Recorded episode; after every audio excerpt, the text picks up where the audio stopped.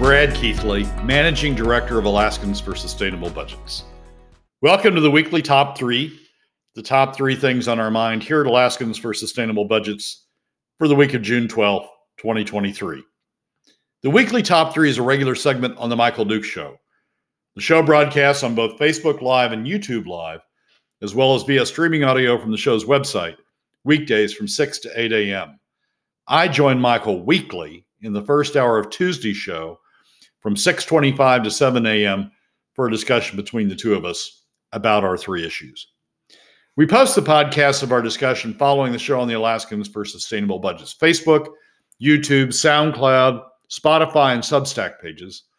Also on the Alaskans for Sustainable Budgets website, as well as the project's page on national blog site, medium.com. You can find past episodes of the weekly top three also at the same locations. Keep in mind that in addition to these podcasts, during the week, you also can follow and participate in the discussion with us of these and other issues affecting Alaska's fiscal and economic condition by following us on the Alaskans for Sustainable Budgets Facebook page and through our posts on Twitter. This week, our top three issues are these.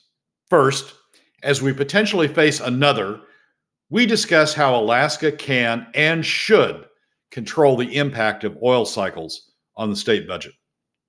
Second, we discuss why we support a new ballot initiative designed to impose campaign contribution limits in state races, but explain why it's only part of the needed solution. And third, we discuss why Frank Murkowski's proposal to shine more light on the Permanent Fund Corporation's in state investment program is like shutting the barn door after some of the cows are already out, but that it's better than doing nothing at all. And now let's join Michael. So let's dive into it though. Um, so uh, we've got an impact on oil cycles. Uh, and this is, of course, we've talked about this in the state of Alaska, running from one side of the ship to the other, feast or famine. Uh, but now, since we're facing another one with the whole Saudi thing and all the other stuff, uh, we should control the impact of these cycles, and we can. You've got a whole, you got a whole rundown on how this is going to work. Give me the, give me the the details.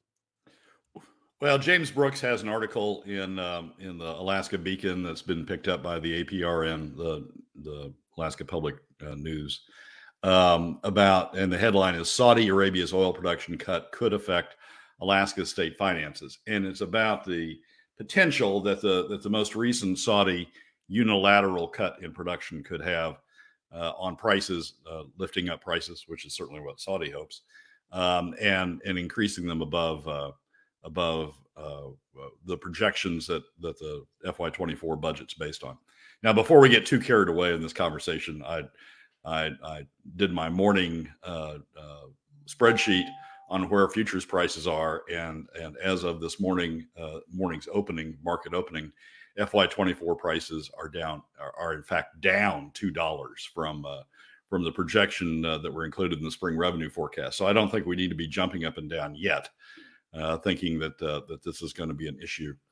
Uh, but James is is reporting is really on uh, a forecast that the uh, EIA published last week, the Federal Energy Information Agency Administration, rather, uh, published last week. Uh, uh, it publishes monthly uh, an assessment of where the oil market is and a projection of prices um, about a year and a half, 18 months, 18 months ahead. And the EIA's forecast, which was released April 4, May forecast, which was released last week, was an eye opener. I was surprised uh, uh, at it uh, at the time. It forecasts um, FY24 prices. Now, keep in mind that the that the state's revenue forecast, spring revenue forecast for FY24 is seventy three dollars a barrel. Um, the EIA published a, a, a, forecast looking ahead of uh, essentially the FY24 over the FY24 period, the state's FY24 period, uh, that would average out at $81 a barrel uh, $8 a barrel over uh, the state spring revenue forecast. And forecast, uh, EIA is forecasting an FY25 price uh, of $85 a barrel uh, against the state's forecast of, let's see, $69 a barrel. So EIA's forecast a significant uh, price ramp up uh, largely as a result of the Saudi action and their read that Saudi is going to take the steps necessary to uh, to uh, to maintain a higher price level. Now, as I said, let's not get let's not jump too far ahead in the story. What's happened in the in the subsequent days is the is the oil price, oil forecast, oil futures price has gone down. Uh, this morning, averaging out at uh, $71 for FY24, $2 below the state's revenue forecast.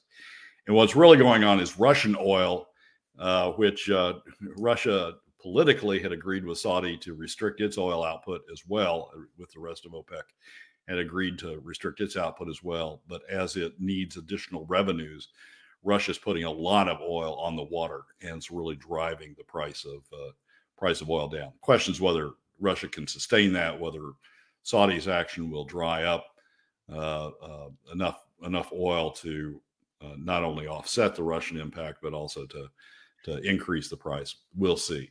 But this all brings up this all brings up an issue that we continually have in Alaska, and was one we had at the beginning of of last session as well, which is oil prices go up, oil prices go down, and Alaska just seems to ride sort of like a surfer seems to ride that wave.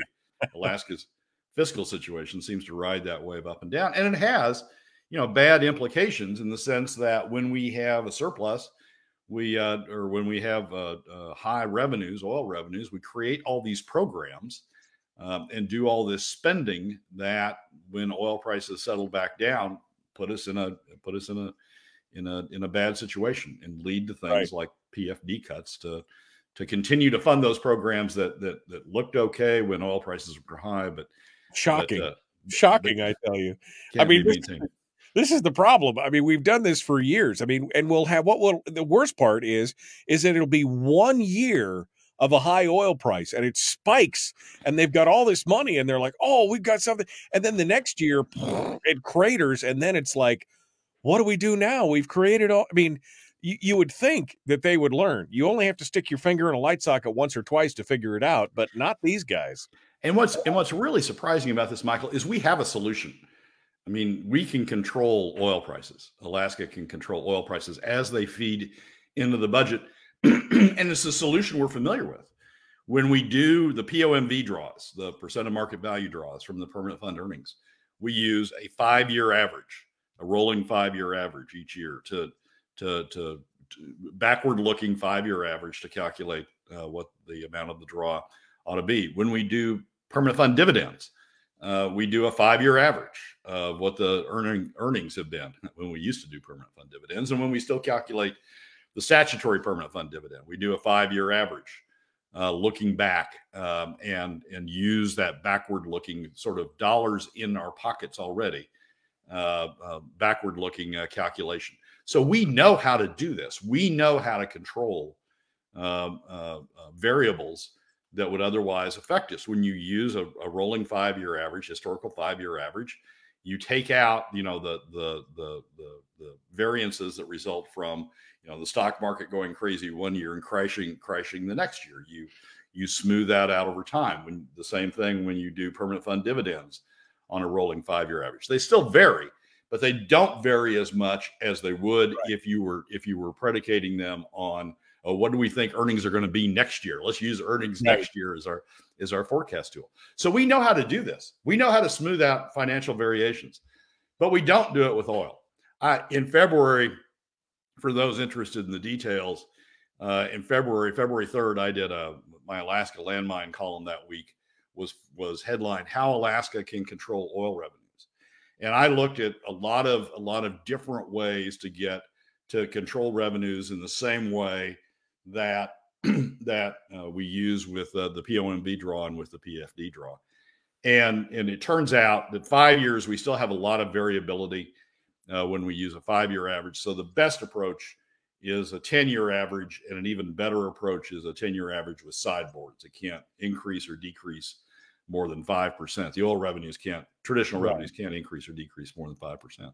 Right. But, and, and, that, and that would put us in control of oil revenues. We no longer would be the tail on OPEC's dog, you know, just whacking back and forth as, as, uh, as prices went up and down. We'd have a smoothed uh, curve uh, of revenues, and that would prevent things. it would have had we used it in the past, and would if we if we use it going forward, would have prevented us, as you say said earlier, running from one side of the ship to the other uh, when we have uh, when we have oil revenues, creating all these programs, creating all these expectations, creating all these additional constituency groups that then, when when oil prices come down, when revenues come down, then go and lobby the legislature and say, "Oh my God, you know we can't."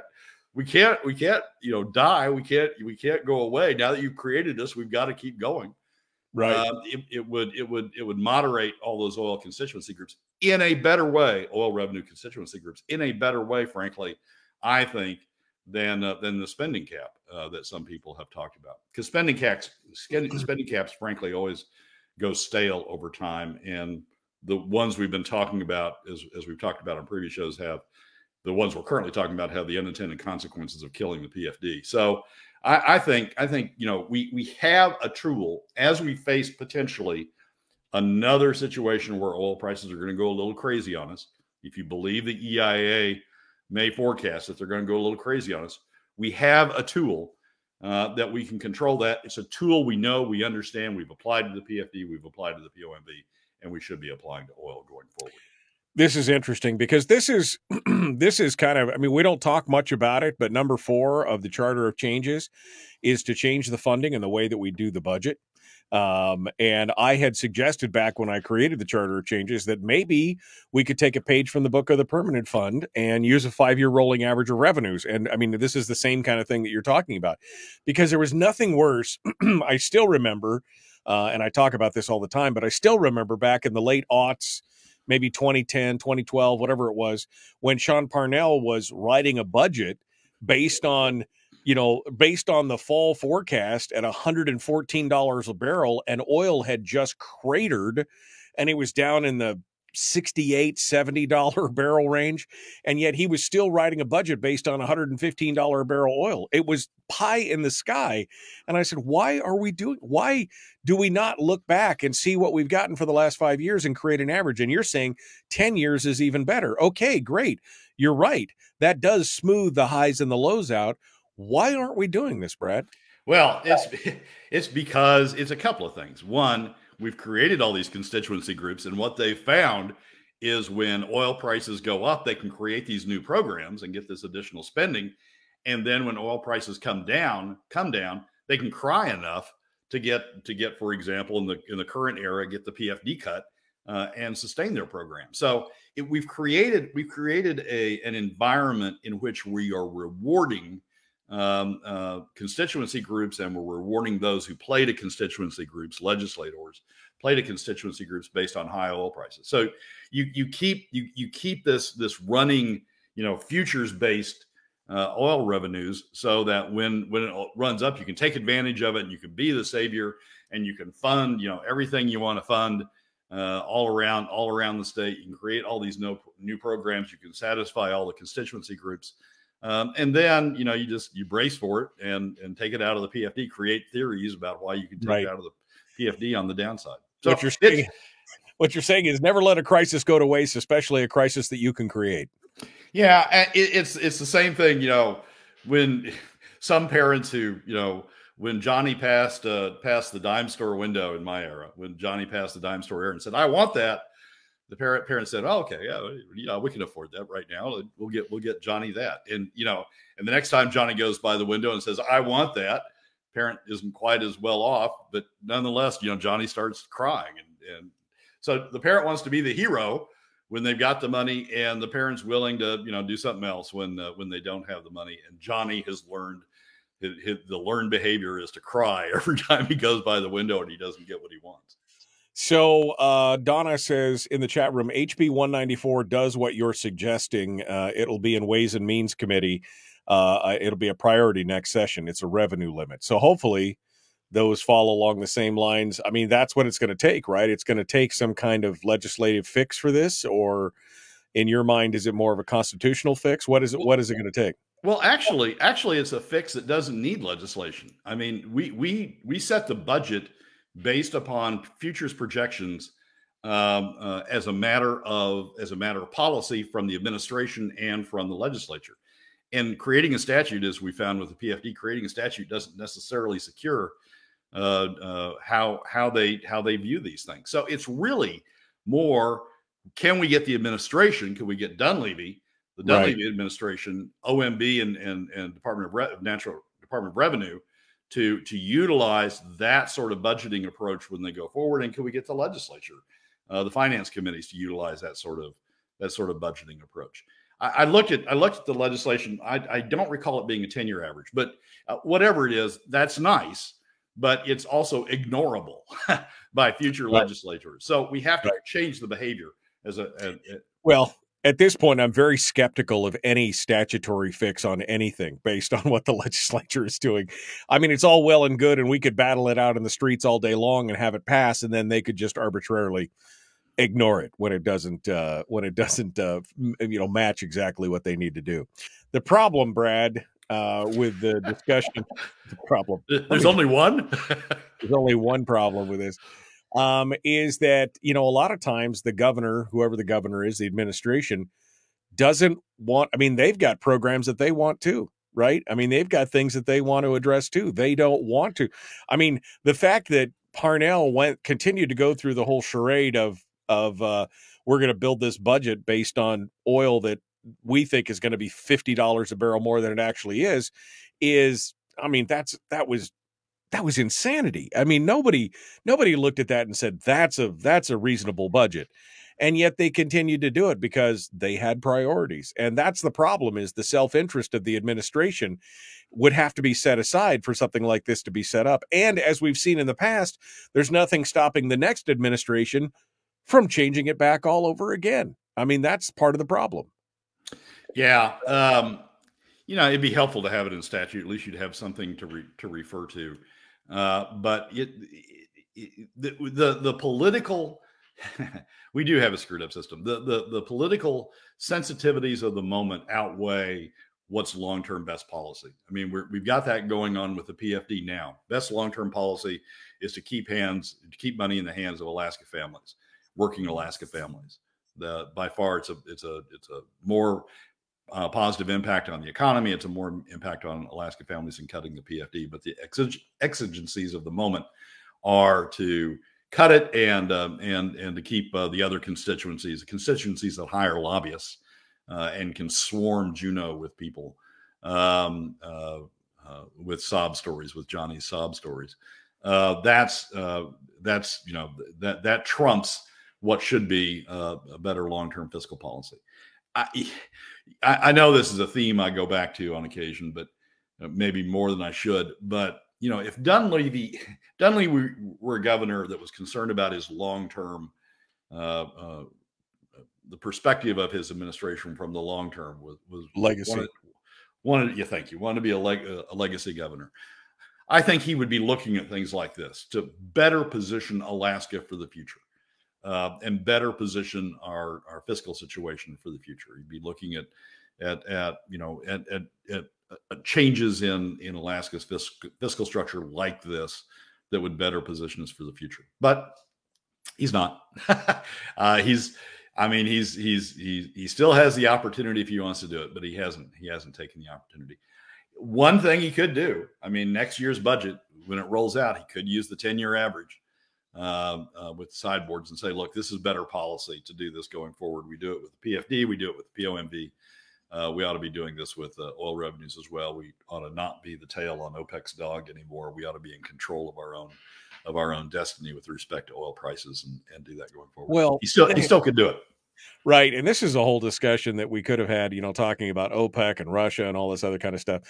I mean, that's one of the big things that, uh, you know, like I said, mostly we don't deal with national stuff on here, but this whole idea that somehow we stopped pursuing American, uh, American energy independence is just, it's just shocking to me that here where we are, we're now going to be dependent. Uh, the economy is going to be based on around what OPEC and Russia and everything else. We're not pursuing our own energy agenda. We should be. We should be self reliant. And if OPEC wants to do what OPEC wants to do, then so be it.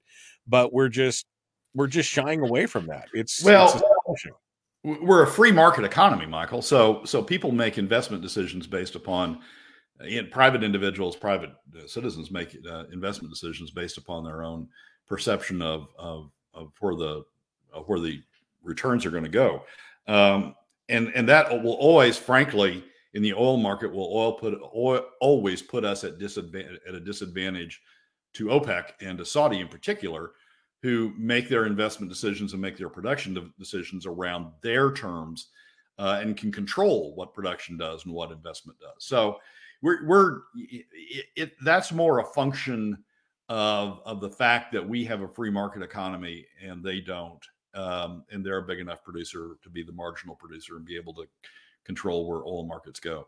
We, to, to to truly have energy independence in a way that we can seal the borders and uh, and and rely on our own oil and not have oil have, not have Saudi bang us around. We'd have to change the way the oil industry operates. We'd have to make it a centralized control in the same way that Saudis made theirs a centralized control. So it's which I'm not a fan of. But I mean, I understand what you're saying. Yeah. I just think it would put us, I mean, we would be on better footing if we had a little bit more energy independence from the rest of the world. But you know it and again you're right it's a free market so it, this is what happens when we have government interventionism going on in the free market. This is part of the problem right here. Let's uh, get a quick fix uh, quick uh, tease on number two of the weekly top three brad. We're going to go to break here so give me uh, give me a little bit of flavor here. So there's a new ballot measure that's being uh, uh, pushed around. It's by the same people that did ranked choice voting so i know a lot of people on this program are going to, a lot of listeners are going to just immediately have an allergic reaction to it. But I think it's a good ballot measure. I don't think it goes far enough, but I think it's a good ballot measure in dealing with uh, campaign contributions and sort of ties back into what you were talking about in the first segment about the disparity between out of state and in state Democrat and Republican uh, contributions. Yeah. Well, that was a pretty shocking number, quite honestly. Welcome back to the program. Brad Keithley, Alaskans for Sustainable Budgets, is our guest. We're continuing to talk about the weekly top three. We're on to number two, which is an initiative from Alaskans for Better Elections that deals with campaign contribution limits. Last year, those all get blown asunder. And we had no campaign contribution limits because it was struck down by the Supreme Court as unconstitutional. And we saw some campaign contributions going into the six figure range, $100,000 campaign contributions. Brad, you say that this one is good. And uh, so explain why this is Alaska for Better Elections, which immediately makes me nervous. So tell me why you think this is a good thing and why I should be convinced of that. Well, just a, just one minor correction. It was the Ninth Circuit that struck down our campaign. Oh, I'm sorry, Ninth Circuit, not the Supreme Court. Limits.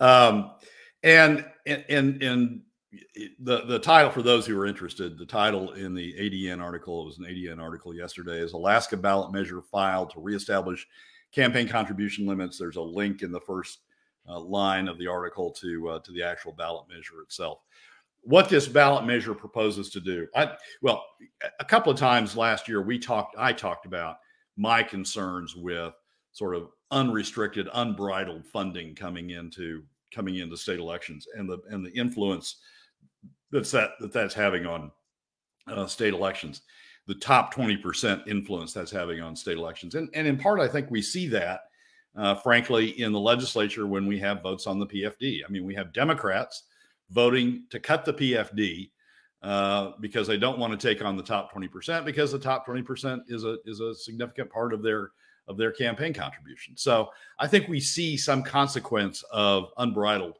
uh, uh, campaign contributions. Uh, uh, we've seen some uh, influence or some evidence of unbridled campaign contributions. What this what this ballot measure would do is essentially update and then send us back to the to the campaign contributions uh, limits that we had uh, before the Ninth Circuit struck them down. Uh, it would update the amounts so that campaign contributions would be limited to uh, two thousand dollars uh, each election cycle uh, to a to a, a, non-group entity or to a candidate. That's an update from the five hundred dollar limit that was in effect when the Ninth Circuit struck it down. And the Ninth Circuit struck it down not not not necessarily on First Amendment uh, principles, which is where Citizens United comes from, uh, but struck it down because it was unreasonable restriction on individual uh, uh individual rights or individual uh, freedom of expression. and and and in other states uh, and the Ninth Circuit picking up on that in other states um, left the impression that uh, reasonable, more reasonable, updated limits uh, uh would be acceptable. So this adopts a two thousand dollar limit uh, per candidate per person per election cycle every two year election cycle. Um, provides that a political party uh, used it used to be that a political party could give thousand dollars to a candidate. This updates it to four thousand dollars, double uh, in the same fashion that, uh, or quadruple in the same fashion that uh, to update it uh, in the same fashion that the individual limits are, are updated. And this provides uh, at the end uh, that those limits will continually be updated by adjusting them for inflation going forward, which was another another factor that the Ninth Circuit and other courts have looked at in determining whether the re- restrictions on campaign contributions are legal. A couple of things that this doesn't do um, is because it can't be done at, at, a state level, it doesn't override Citizens United. So while it does limit campaign contributions to um, individuals uh, made by individuals to directly to candidates in their campaigns, it doesn't limit, doesn't put restrictions on independent ex- expenditure groups right. coming in and making independent, ex- non-coordinated expenditures in support of any given candidate uh, at the state level, whether the governor or at the legislative level. And I we've talked on the program before. I believe Citizens United is a problem because it allows unlimited uh, money coming into uh, the system. It allows uh, the uh, the money to override other good policy influences uh, that ought to be uh, affecting legislation, personal money affecting affecting legislation. So. Um, I, I think Citizens United is a problem, but that has to be addressed at the federal level uh, it really can't be addressed at the state level. So it doesn't override um, Citizens United. There's one other thing that uh, that I've got to dig deeper into it to to really understand how all these come together. But one of the problems uh, that Alaska experienced uh, with the initiative, and we may experience again with this initiative, is that initiatives uh, uh, are, under different campaign limits and uh, don't have the disclosure requirements right uh, that uh, that Citizens United does uh, in some respects. So, and this doesn't fix that. Maybe not. So, maybe well, not a surprise because this is Alaskans for Better Elections, but right. But this do, this doesn't fix that, and so it doesn't go as far as I think we need to go in campaign reform. But you know, I don't want to throw out the baby with the bathwater. I this this is a good positive additional step, I think, in in reducing the influence of money in elections. One final thing um, is this also goes back to the old limit uh, that we had in the state that limited the amount of outside money, non-Alaska money that could come into to individual campaigns to uh, uh, 25% of something. Uh, but it, it limit it limits the amount of outside money that can come in to uh, which to goes state. back to my previous comment about right. uh, the Democrats raising 78% of their funds from outside sources. Uh, I guess the first thing that I ask myself when I see something like this and it's coming from Alaskans for Better Elections is my first question is who benefits? Uh, because you know it's I'm looking at what they've done in the past and what they're trying to do, so that's always uh, that's always uh, problematic. And what I find ironic about this is they keep going on and on in all their ballot measures about dark money, which of course, again, as you just pointed out, is a federal issue. The dark money issue is a federal issue. And I would like to see something change on the initiative process as well, because we talked about that here before. If you contribute to a ballot initiative, you as a private citizen are, refi- are required to file an APOC report, even though they have all the information. We saw that we put a letter up here that was on the, that one of our listeners got that they were going to fine him $8,000 for not filing an APOC report for his four or five hundred dollar contribution. And um, yeah, some of that stuff needs to change. This doesn't address any of that. No, and and you know that's something. If if this goes through, that's something the next next legislature could address. It doesn't necessarily be need to be done by initiative. It would be great if it were included, if the disclosure requirements were included in this initiative, right. but they aren't. So yeah. you sort of ha- you sort of have to say, well, do you throw out the baby with the bathwater? And I and I don't think we do. I I think this is a positive step forward, getting restrictions back on individual contributions. We still have to deal with the Citizens United problem, but at least that sort of put back in a corner, that sort of put back in the non non-coordination corner of you know they can spend all they want but they can't coordinate with the campaigns and we limit the amount of money going to the campaigns i think we need to talk about this more just so that i understand it a little better and we'll it'll be something we can dive into number three of the weekly top three uh, we're going to talk about transparency in the state investment program from the permanent fund itself. A uh, little too little, little too late. I mean, what what are we doing? well, the barn door's open. So this is a Frank Murkowski uh, op-ed piece. Maybe the first time I've agreed with Frank in a long time.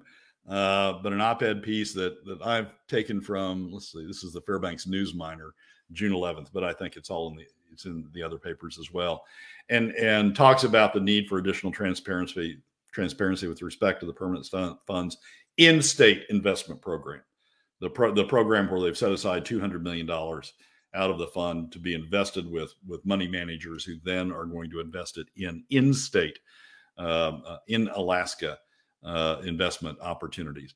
That's I, have had a problem with that all the way through. I mean, uh, any investment in state by the by the permanent fund. That's what that's what Hammond set up AIDEA for to do in-state investments and and has restrictions and and limitations on funding and all sorts of things with respect to AIDEA. There's still problems with AIDEA, but at least it's in something of a box. Um, and and and and set up the permanent fund to, to, look outside the state for the best opportunities uh, that there were that there are. Um, the the in-state investment program set aside this two hundred million dollars to for for the permanent fund to start looking at investment opportunities, essentially doubling up on AIDEA. Um, and I think there's all sorts. There's corruption. There's there's uh, uh, crony capitalism. There's my friend needs a needs an investment when when you help him out. I think there's all sorts of problems with that that uh, that I that that have caused me to be concerned about the problem. The barn doors open that that opened the barn door.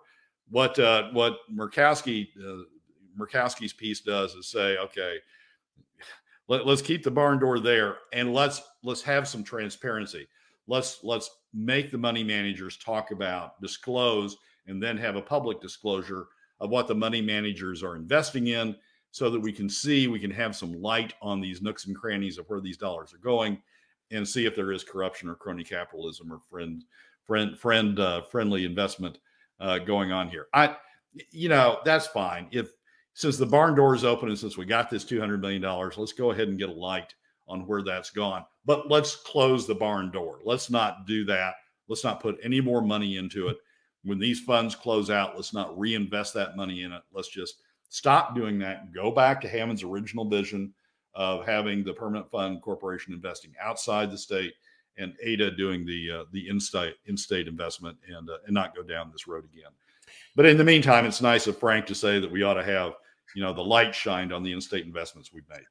Well, and it's this whole thing uh, is what Hammond warned about creating a politicization of the whole process by doing that in state investing with the permanent fund.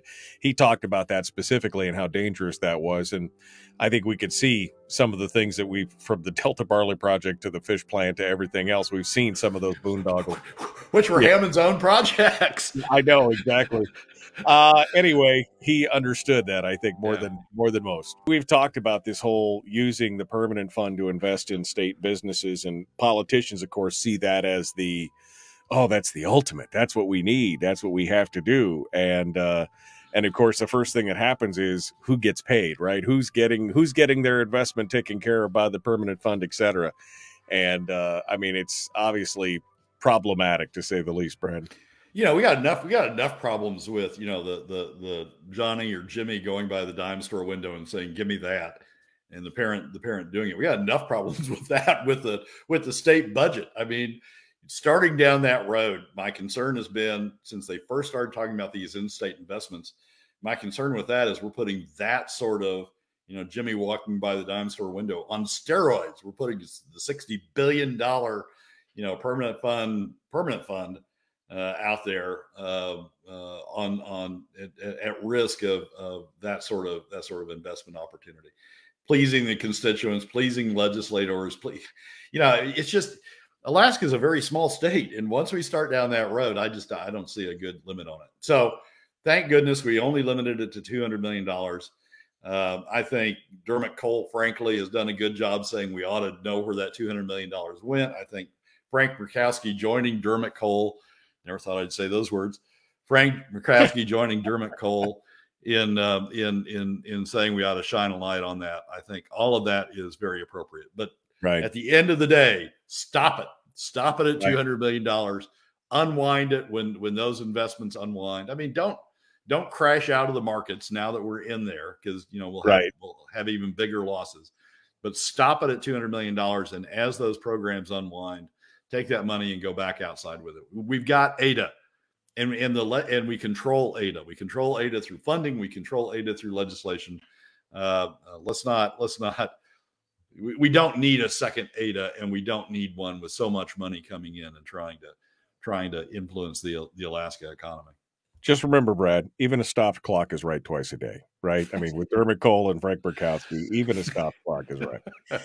Um, yeah, no, I think this, uh, again, there's some danger there, and I'm glad that uh, somebody's pointing it out, maybe somebody with a little horsepower. So uh, interesting, uh, interesting stuff. Um, all right, Brad, final thoughts for today on all these things and what we're looking at and what's happening. I mean, the governor, we still haven't heard anything yet I'm not happening. I mean, what I don't know what's going on. I mean, it might be interesting to have Cathy Tilton on and ask her what what's going on here because, according to the landmine, uh, according to the landmine Sunday column uh, uh, two days ago, the legislature still hasn't transmitted the budget to to, to Dunleavy, and I don't. You know, he's got twenty days, so we're now not counting something, not counting weekends or Sundays or something. Um, so we're now at a point where if they transmitted it tomorrow, I'm not sure the governor has to act by the time the next uh, next uh, uh, fiscal year starts. So there's there's it, it, this is too it's too long. There's something weird going on, either on the legislative side, either Tilton's up to something, the House is up to something because they're the one they're the transmitting body. It's their bill.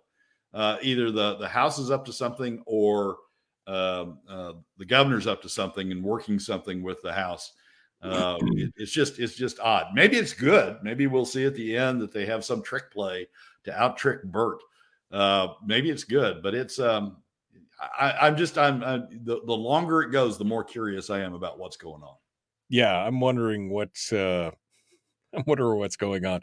Donna says uh, the governor's team reviews the budget without having the official version in hand. Okay. So. So, but I'm, I'm wondering he's got a he's got a finite time frame to work here, right? And if he does decide to veto a bunch, is he just running out the clock to the till the end of the year so that there's no potential shutdown? Or I mean, I'm curious as to what is there. A, I don't even know. Is there a limit on when the budget has to be transmitted? Is there a time frame, or is it just they can hold on till to the last day, or what? I I, look, I looked and I can't find a limit on. I, I can't find a govern a, a governing. I mean, it's so that so you the the the body can hold on to the bill to correct technical errors and typos and you know miscalculations and that sort of stuff. They can't make substantive changes, but they but they want to make sure it's a good bill when it goes. Um, well, you know, we're we're about a month past the end of the session, aren't we? And and we still don't have that. The whole bill would have had to have been typos to sort of explain it, right. explain it in that fashion. So, I, I understand the governor's. I understand the governor can be looking at it, but you know, there's a there's a process we're supposed to be going through, and this seems to be this seems to be a, a significant break to the process. Well, I'm going to be. I'm watching. Uh, you know, I'm watching to see because I, I keep waiting to see. I'm, um, you know, fingers crossed. I have my hopes up that maybe the governor will do something to, you know, squash some of the arrogance that we've seen out of the Senate. But, but I don't know. I just don't know what's going to happen. It's going to be. Uh, we we may be here in July saying, "Oh boy, weren't they smart by doing it this way?" And I mean, they may be. Bert in a corner, but you know it's not it's not it's not trans talking about transparency it's not transparent what the hell's going on here so. Yeah we're four days away from it being 30 days and we're what is this uh we're 15, 16 17 days away from the end of the fiscal year. So this could get interesting I mean, it could it could be could be to back it up and set it up so that the governor makes the vetoes on June 30 and really doesn't give the legislature much opportunity or, or theoretically doesn't give the legislature much opportunity to react to it. But they still could. I mean, they could come back and they could override the vetoes and they could you know, put the money in the budget, even though the fiscal year has already started. So it's not. I, I just don't. I, will be curious. It's more a matter of cur. It's not outrage right now. It's more a matter of curiosity about about what the tactic is uh, to to set it up this way. All right, Brad. Thank you so much for coming on board. I appreciate it, my friend. Good to see you. Michael, as always, thanks for having me. Well, that's a wrap for another week's edition of the weekly top three from Alaskans for Sustainable Budgets. Thank you again for joining us. Remember that you can find past episodes on our YouTube, SoundCloud, Spotify, and Substack pages, and keep track of us during the week on Facebook and Twitter. This has been Brad Keithley, Managing Director of Alaskans for Sustainable Budgets. We look forward to you joining us again next week on the weekly top three.